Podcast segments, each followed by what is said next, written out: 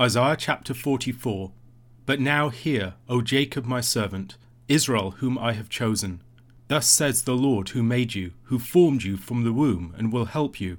Fear not, O Jacob my servant, Jeshurun whom I have chosen. For I will pour water on the thirsty land, and streams on the dry ground. I will pour my spirit upon your offspring, and my blessing on your descendants.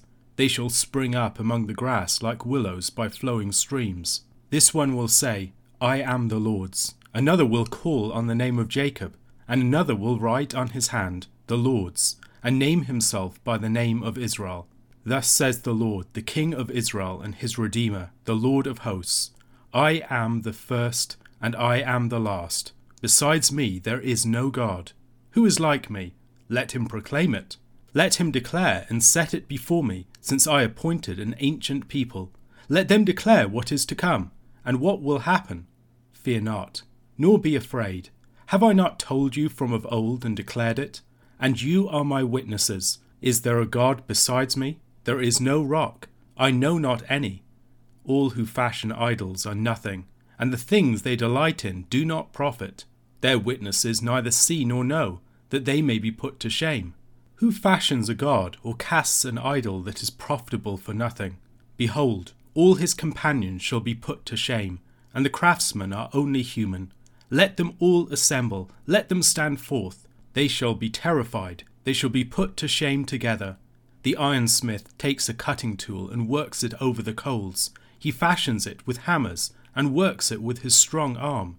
He becomes hungry, and his strength fails. He drinks no water and is faint. The carpenter stretches a line. He marks it out with a pencil. He shapes it with planes and marks it with a compass. He shapes it into the figure of a man, with the beauty of a man, to dwell in a house. He cuts down cedars, or he chooses a cypress tree or an oak, and lets it grow strong among the trees of the forest. He plants a cedar, and the rain nourishes it. Then it becomes fuel for a man. He takes a part of it and warms himself. He kindles a fire and bakes bread. Also he makes a god and worships it. He makes it an idol and falls down before it. Half of it he burns in the fire. Over the half he eats meat, he roasts it and is satisfied. Also he warms himself and says, Aha, I am warm, I have seen the fire. And the rest of it he makes into a god, his idol, and falls down to it and worships it. He prays to it and says, Deliver me, for you are my God. They know not, nor do they discern, for he has shut their eyes so that they cannot see, and their hearts so that they cannot understand. No one considers, nor is there knowledge or discernment to say, Half of it I burned in the fire, I also baked bread on its coals, I roasted meat and have eaten, and shall I make the rest of it an abomination? Shall I fall down before a block of wood? He feeds on ashes. A deluded heart has led him astray, and he cannot deliver himself or say, Is there not a lie in my right hand? Remember these things, O Jacob, and Israel, for you are my servant. I formed you. You are my servant, O Israel. You will not be forgotten by me. I have blotted out your transgressions like a cloud, and your sins like mist. Return to me, for I have redeemed you. Sing, O heavens, for the Lord has done it. Shout, O depths of the earth. Break forth into singing, O mountains, O forest and every tree in it. For the Lord has redeemed Jacob, and will be glorified in Israel. Thus says the Lord, your Redeemer, who formed you from the womb. I am the Lord, who made all things, who alone stretched out the heavens, who spread out the earth by myself, who frustrates the signs of liars, and makes fools of diviners, who turns wise men back, and makes their knowledge foolish, who confirms the word of his servant, and fulfils the counsel of his messengers, who says of Jerusalem, She shall be inhabited, and of the cities of Judah, they shall be built, and I will raise up their ruins, who says to the deep, Be dry, I will dry up your rivers, who says of Cyrus, He is my shepherd, and he shall fulfill all my purpose, saying of Jerusalem, She shall be built, and of the temple, your foundation shall be laid. In Isaiah chapter forty-one, the Lord began a trial and debate with the idolatrous nations and their false gods. In chapter forty-four, this trial of the gods continues to provide the backdrop for the prophecy. The Lord is demonstrating that He alone of all of the gods is the true one. He is the creator of all, the master of history, and over all of the nations. Just as in the preceding chapter, this chapter opens with a "but now." In both instances, the sorry state into which the nation has fallen through its sins is contrasted with the loving commitment of the Lord to them and his coming redeeming action for them. Chapter forty-three ended with the terrible sentence that fell upon Israel on account of its sins. Therefore I will profane the princes of the sanctuary, and deliver Jacob to utter destruction, and Israel to reviling. Chapter forty-four opens by addressing Jacob my servant, Israel whom I have chosen, accentuating the contrast that is being drawn by the repetition of the double name from the prior verse. Verse two recalls the great song of Moses from Deuteronomy chapter thirty-two and his blessing of the tribes in the passage that follows in chapter thirty-three, the only other places in which the term Jeshurun is found. Jeshurun is an unusual term for Israel, and perhaps the intention is to evoke the larger context of those passages in Deuteronomy, passages which certainly invite intertextual comparisons with this passage in Isaiah, for instance in Deuteronomy chapter thirty-two verses fifteen to eighteen. But Jeshurun grew fat and kicked, you grew fat, stout and sleek, then he forsook God who made him and scoffed at the rock of his salvation. They stirred him to jealousy with strange gods, with abominations they provoked him to anger. They sacrificed to demons that were no gods, to gods they had never known, to new gods that had come recently, whom your fathers had never dreaded. You were unmindful of the rock that bore you, and you forgot the God who gave you birth. As in Isaiah chapter forty-four, this passage in Deuteronomy speaks of the birth of the nation, and in verse eight of our passage in Isaiah, the Lord will speak of himself as the true rock, over against the false gods of the nations, an important theme in Deuteronomy chapter thirty-two.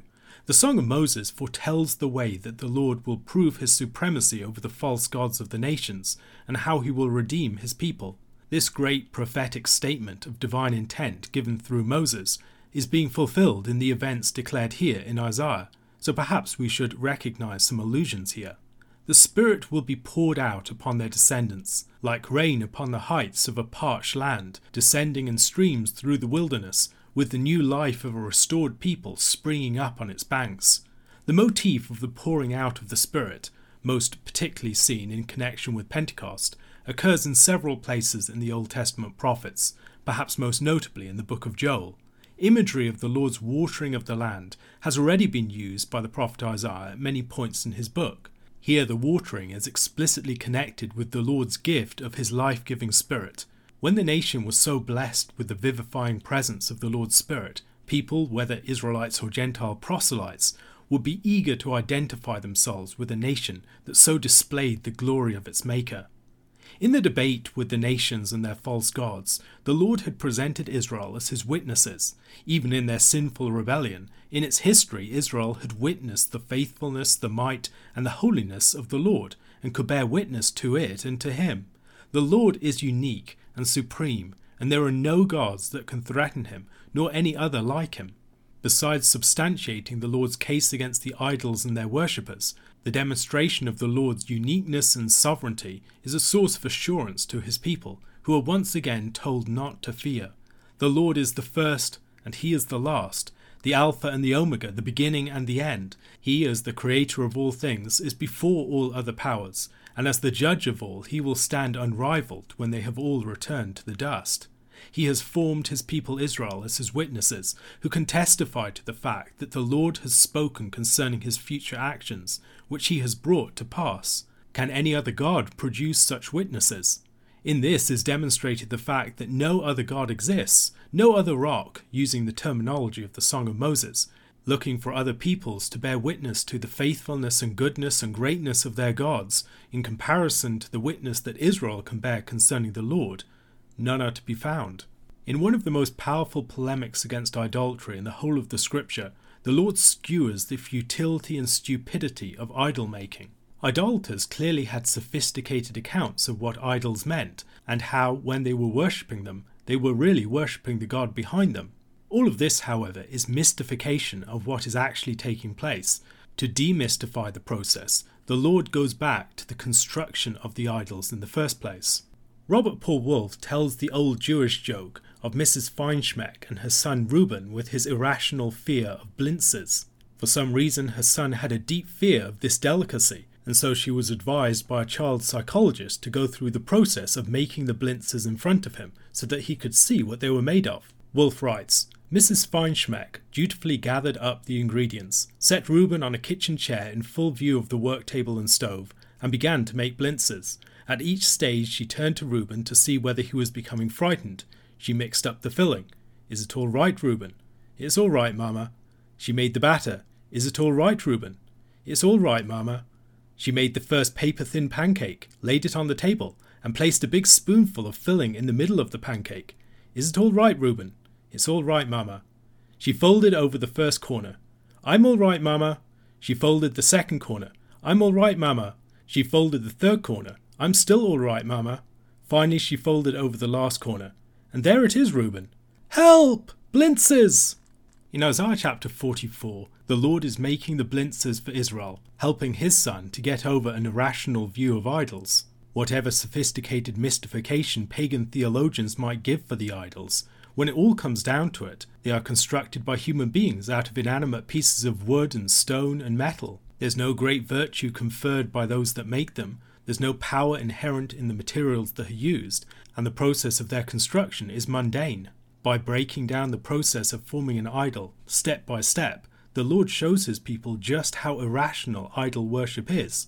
People are prostrating themselves before pieces of wood taken from trees, parts of which were used as fuel for fire, fashioned by human craftsmen who are but flesh. He becomes hungry and his strength fails, he drinks no water and is faint. The image that they bear upon them is nothing but the image of a man. What renders such an object fitting to receive the worship belonging to God? If they truly knew what they were doing, they would realize the abomination that the idol is. An idol is such an abomination because of what it claims for itself. It claims the worship of the Lord when 'tis but a piece of wood. The more hollow and vain the mockery of the true, the more grievous the offence. In contrast to the idols formed by men, the Lord formed Israel. Israel has been established by the Lord as a witness to his deity, and as John Oswald observes, they can take comfort in the fact that their task has not yet been finished. The Lord has not forgotten them, and has not finished with them.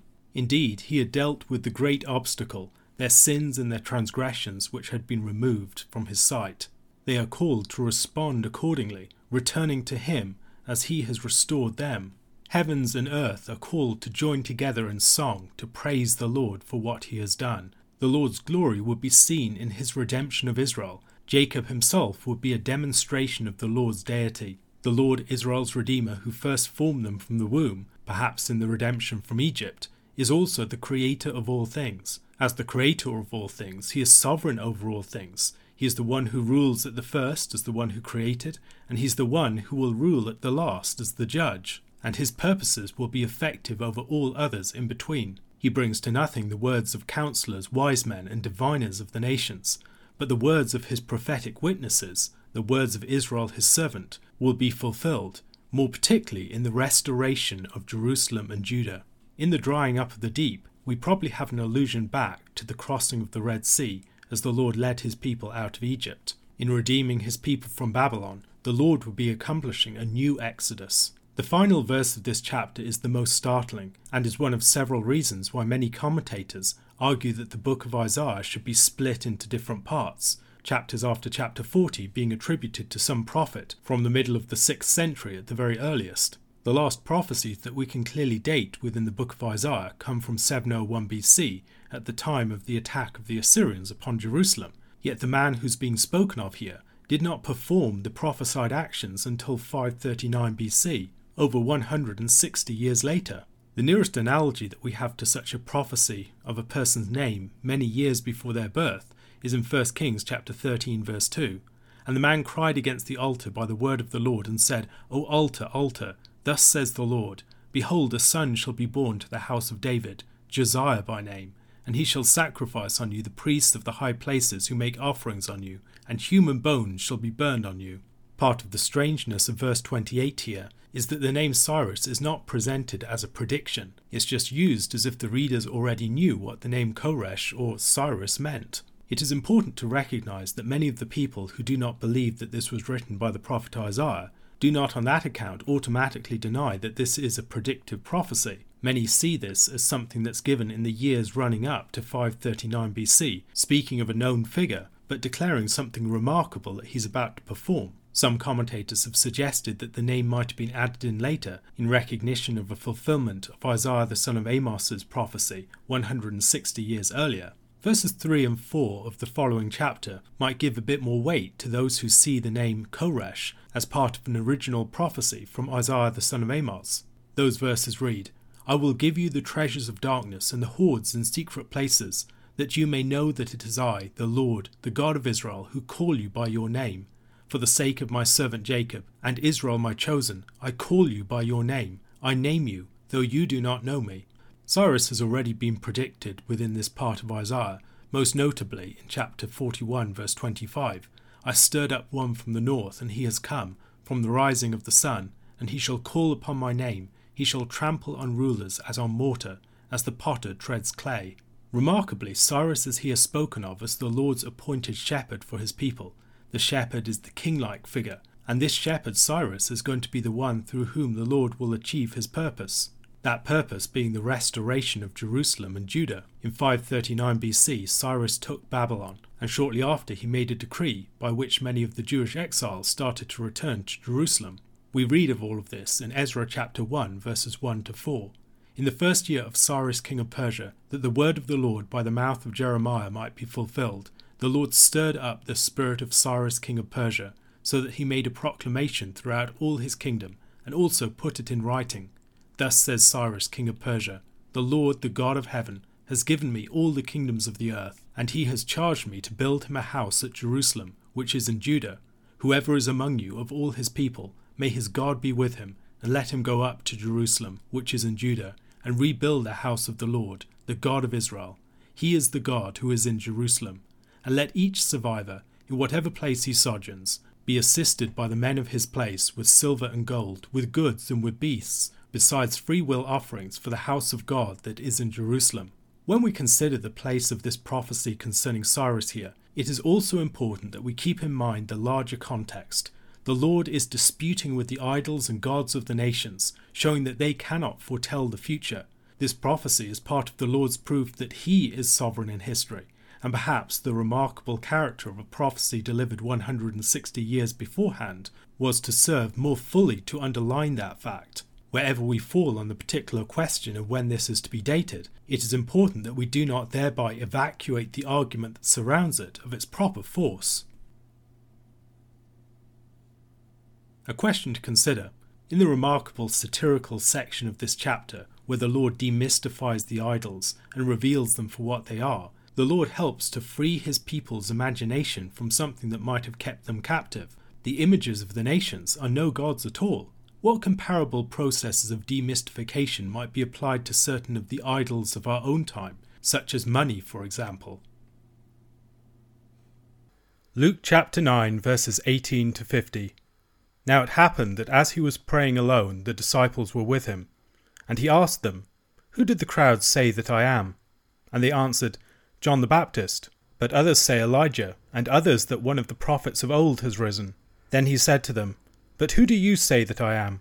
And Peter answered, 'The Christ of God.' And he strictly charged and commanded them to tell this to no one, saying, 'The Son of Man must suffer many things, and be rejected by the elders and chief priests and scribes, and be killed, and on the third day be raised.' And he said to all, 'If anyone would come after me, let him deny himself and take up his cross daily and follow me. For whoever would save his life will lose it, but whoever loses his life for my sake will save it. For what does it profit a man if he gains the whole world and loses or forfeits himself? For whoever is ashamed of me and of my words, of him will the Son of Man be ashamed, when he comes in his glory, and the glory of the Father and of the holy angels. But I tell you truly, there are some standing here who will not taste death until they see the kingdom of God.' Now about eight days after these sayings, he took with him Peter and John and James, and went up on the mountain to pray. And as he was praying, the appearance of his face was altered, and his clothing became dazzling white. And behold, two men were talking with him, Moses and Elijah, who appeared in glory and spoke of his departure, which he was about to accomplish at Jerusalem. Now Peter and those who were with him were heavy with sleep, but when they became fully awake, they saw his glory, and the two men who stood with him. And as the men were parting from him, Peter said to Jesus, "Master, it is good that we are here. Let us make three tents, one for you, and one for Moses, and one for Elijah," not knowing what he said. As he was saying these things, a cloud came and overshadowed them, and they were afraid as they entered the cloud. And a voice came out of the cloud, saying, "This is my son, my chosen one. Listen to him."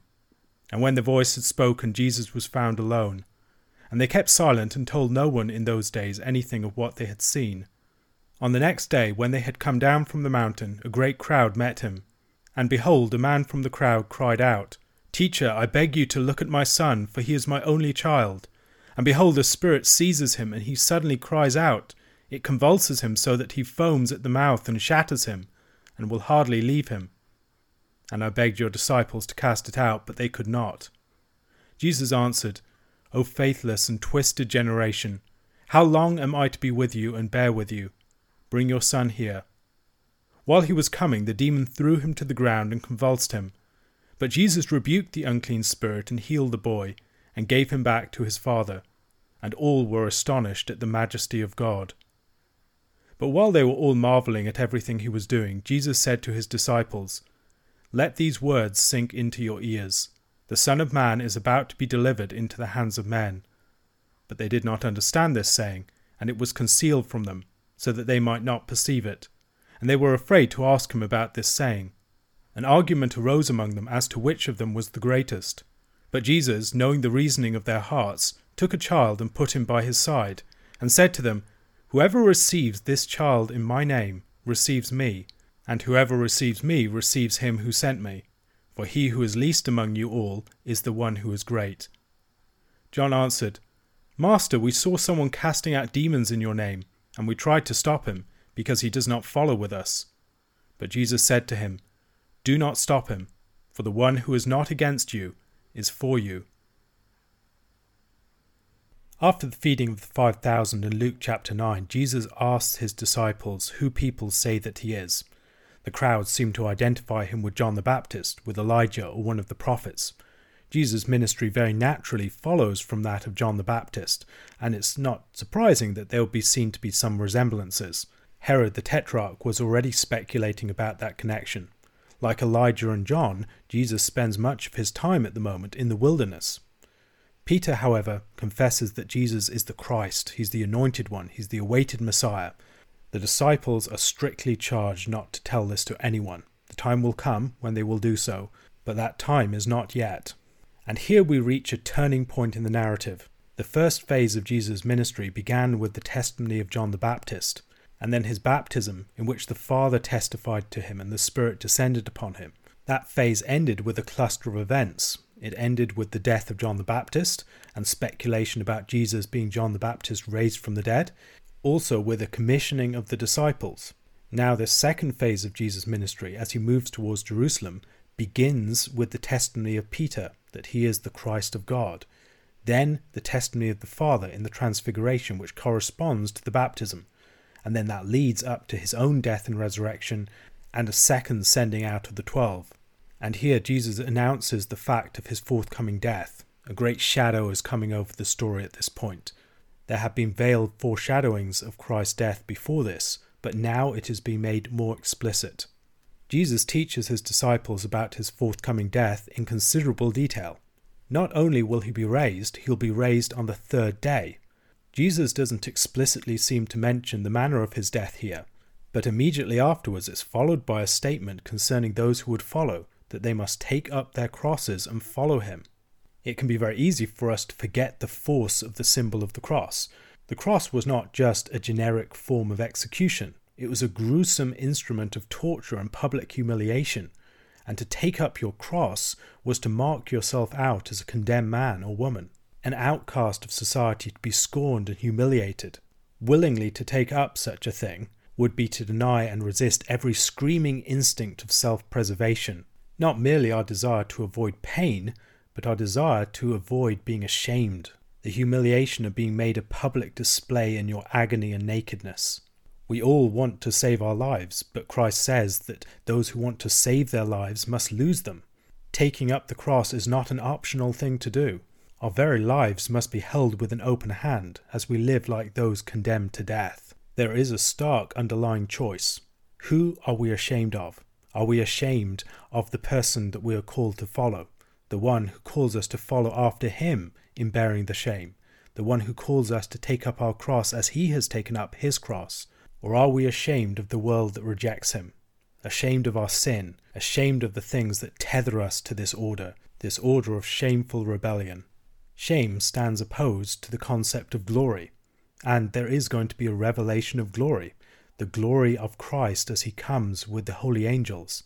And Jesus teaches his disciples that those who are ashamed of him in that day will find themselves put to shame when his glory appears. Jesus says to them that some of them will not taste death until they see the kingdom of God.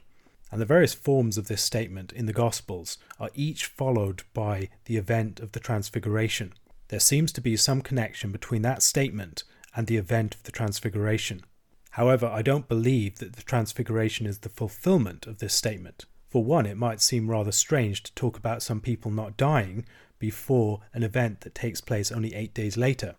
Rather, I believe that it refers to the events of A D seventy and the revelation of Christ's kingdom and power at that point. Part of the background here could be seen in passages such as Daniel chapter seven. However, the Transfiguration is an anticipation of the later coming of Christ. It's a trailer, as it were, for a later feature presentation. The Transfiguration is a privileged preview of the reality of the resurrected Christ, the ascended Christ, and also the glory of the later coming of Christ. In Second Peter chapter one, verses sixteen to eighteen, the Apostle Peter speaks about this. For we did not follow cleverly devised myths when we made known to you the power and coming of our Lord Jesus Christ, but we were eyewitnesses of his majesty. For when he received honour and glory from God the Father, and the voice was borne to him by the majestic glory, "This is my beloved Son, with whom I am well pleased," we ourselves heard this very voice borne from heaven, for we were with him on the holy mountain. In the event of the Transfiguration, we're seeing a number of different themes coming together. Christ is the glorious last Adam and the second man. There are themes of Sinai. The theophany of Sinai is God's glory appeared on the mountain to Moses, and his face shone. Here Moses again appears on the mountain, as does Elijah, two people who witness glorious theophanic appearances of God in the Old Testament. Here Christ's face, unlike that of Moses, shines with a light of its own, not merely a reflected light. Sinai was also the place where they built the tabernacle, and Peter here wants to build three tabernacles for Elijah, for Jesus, and for Moses, not realizing that Jesus himself is God tabernacled among his people. Finally, the law was given at Sinai. And here, instead of giving the law, God declares that his Son is the one to listen to. As Hebrews chapter one verses one to two puts it, "Long ago, at many times and in many ways, God spoke to our fathers by the prophets, but in these last days he has spoken to us by his Son, whom he appointed the heir of all things, through whom also he created the world." Beyond these connections and the presence of Moses, we might also think about what they're talking about. Jesus is talking about the departure, or very literally, the exodus that he's about to accomplish at Jerusalem. In using the word exodus here, Luke makes clear to his reader that the events that are about to take place fulfill the meaning of the Passover and all the other events of the exodus. Christ is accomplishing a new deliverance for his people. I don't believe we should think of this exodus purely in terms of Christ's death either. The exodus is achieved in his death, his resurrection, his ascension, and in the gift of his Spirit at Pentecost.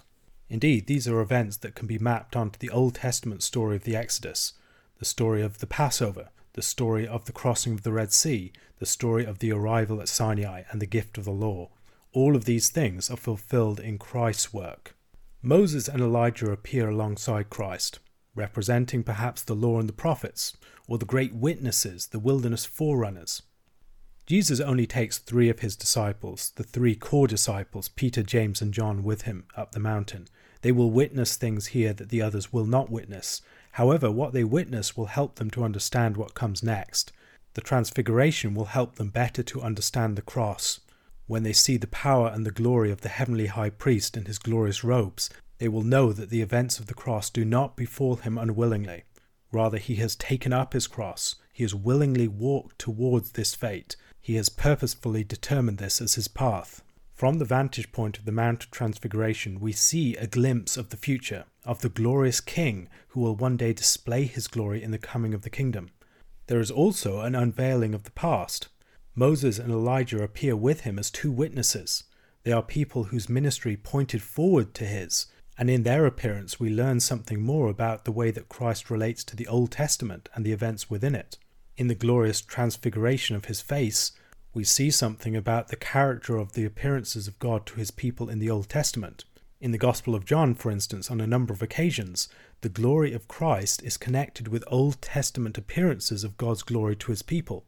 Isaiah chapter twelve verse forty-one connects the vision of Isaiah in the temple with a vision of Christ's glory.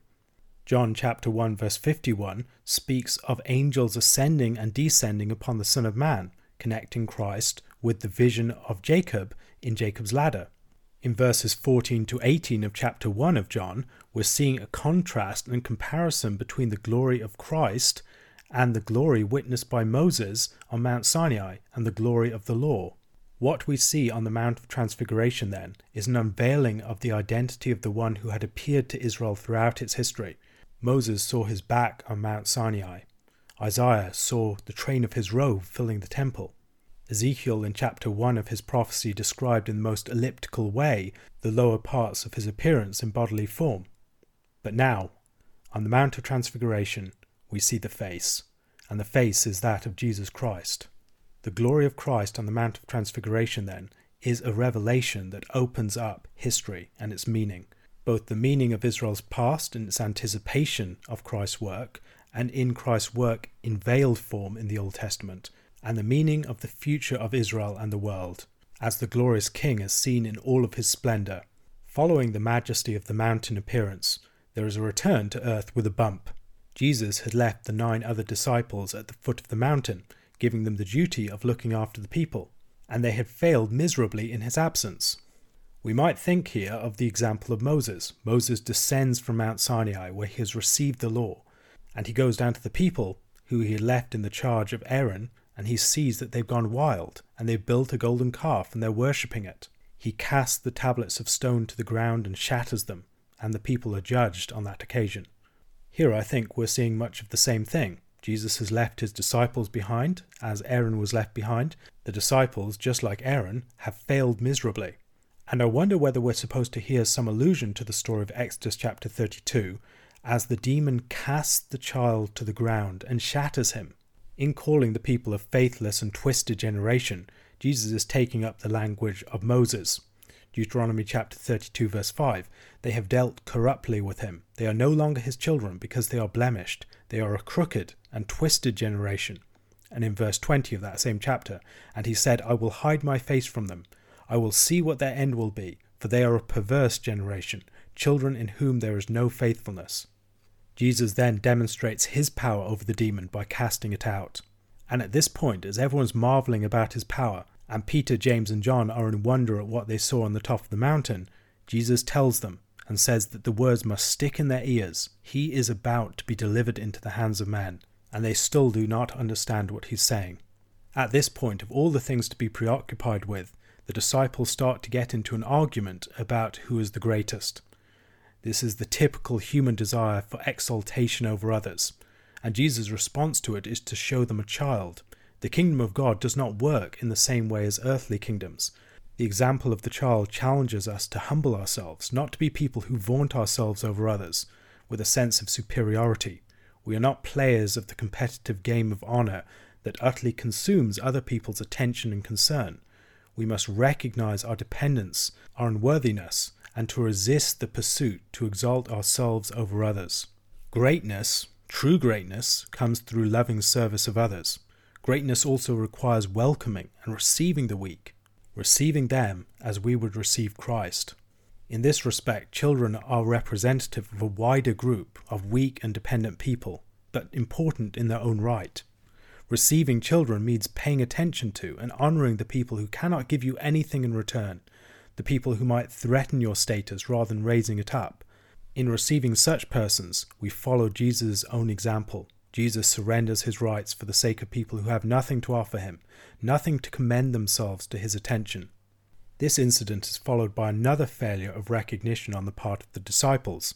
There is a man casting out demons in Jesus' name, and the disciples seek to rebuke him, because he is not one of their band. This is reminiscent of Numbers chapter eleven, verses twenty-six to twenty-nine. Now two men remained in the camp, one named Eldad, and the other named Medad, and the Spirit rested on them. They were among those registered, but they had not gone out to the tent, and so they prophesied in the camp. And a young man ran and told Moses, Eldad and Medad are prophesying in the camp. And Joshua the son of Nun, the assistant to Moses from his youth, said, My lord Moses, stop them. But Moses said to him, Are you jealous for my sake? Would that all the Lord's people were prophets, that the Lord would put his Spirit on them. Jesus here challenges any sort of sectarianism. His disciples are called to build his kingdom, not to build their own kingdoms. And learning to rejoice when they see other people doing the work of God, even though they're not of their camp, is one of the ways that they will grow into this calling. A question to consider. Why is there a cloud and a voice on the Mount of Transfiguration?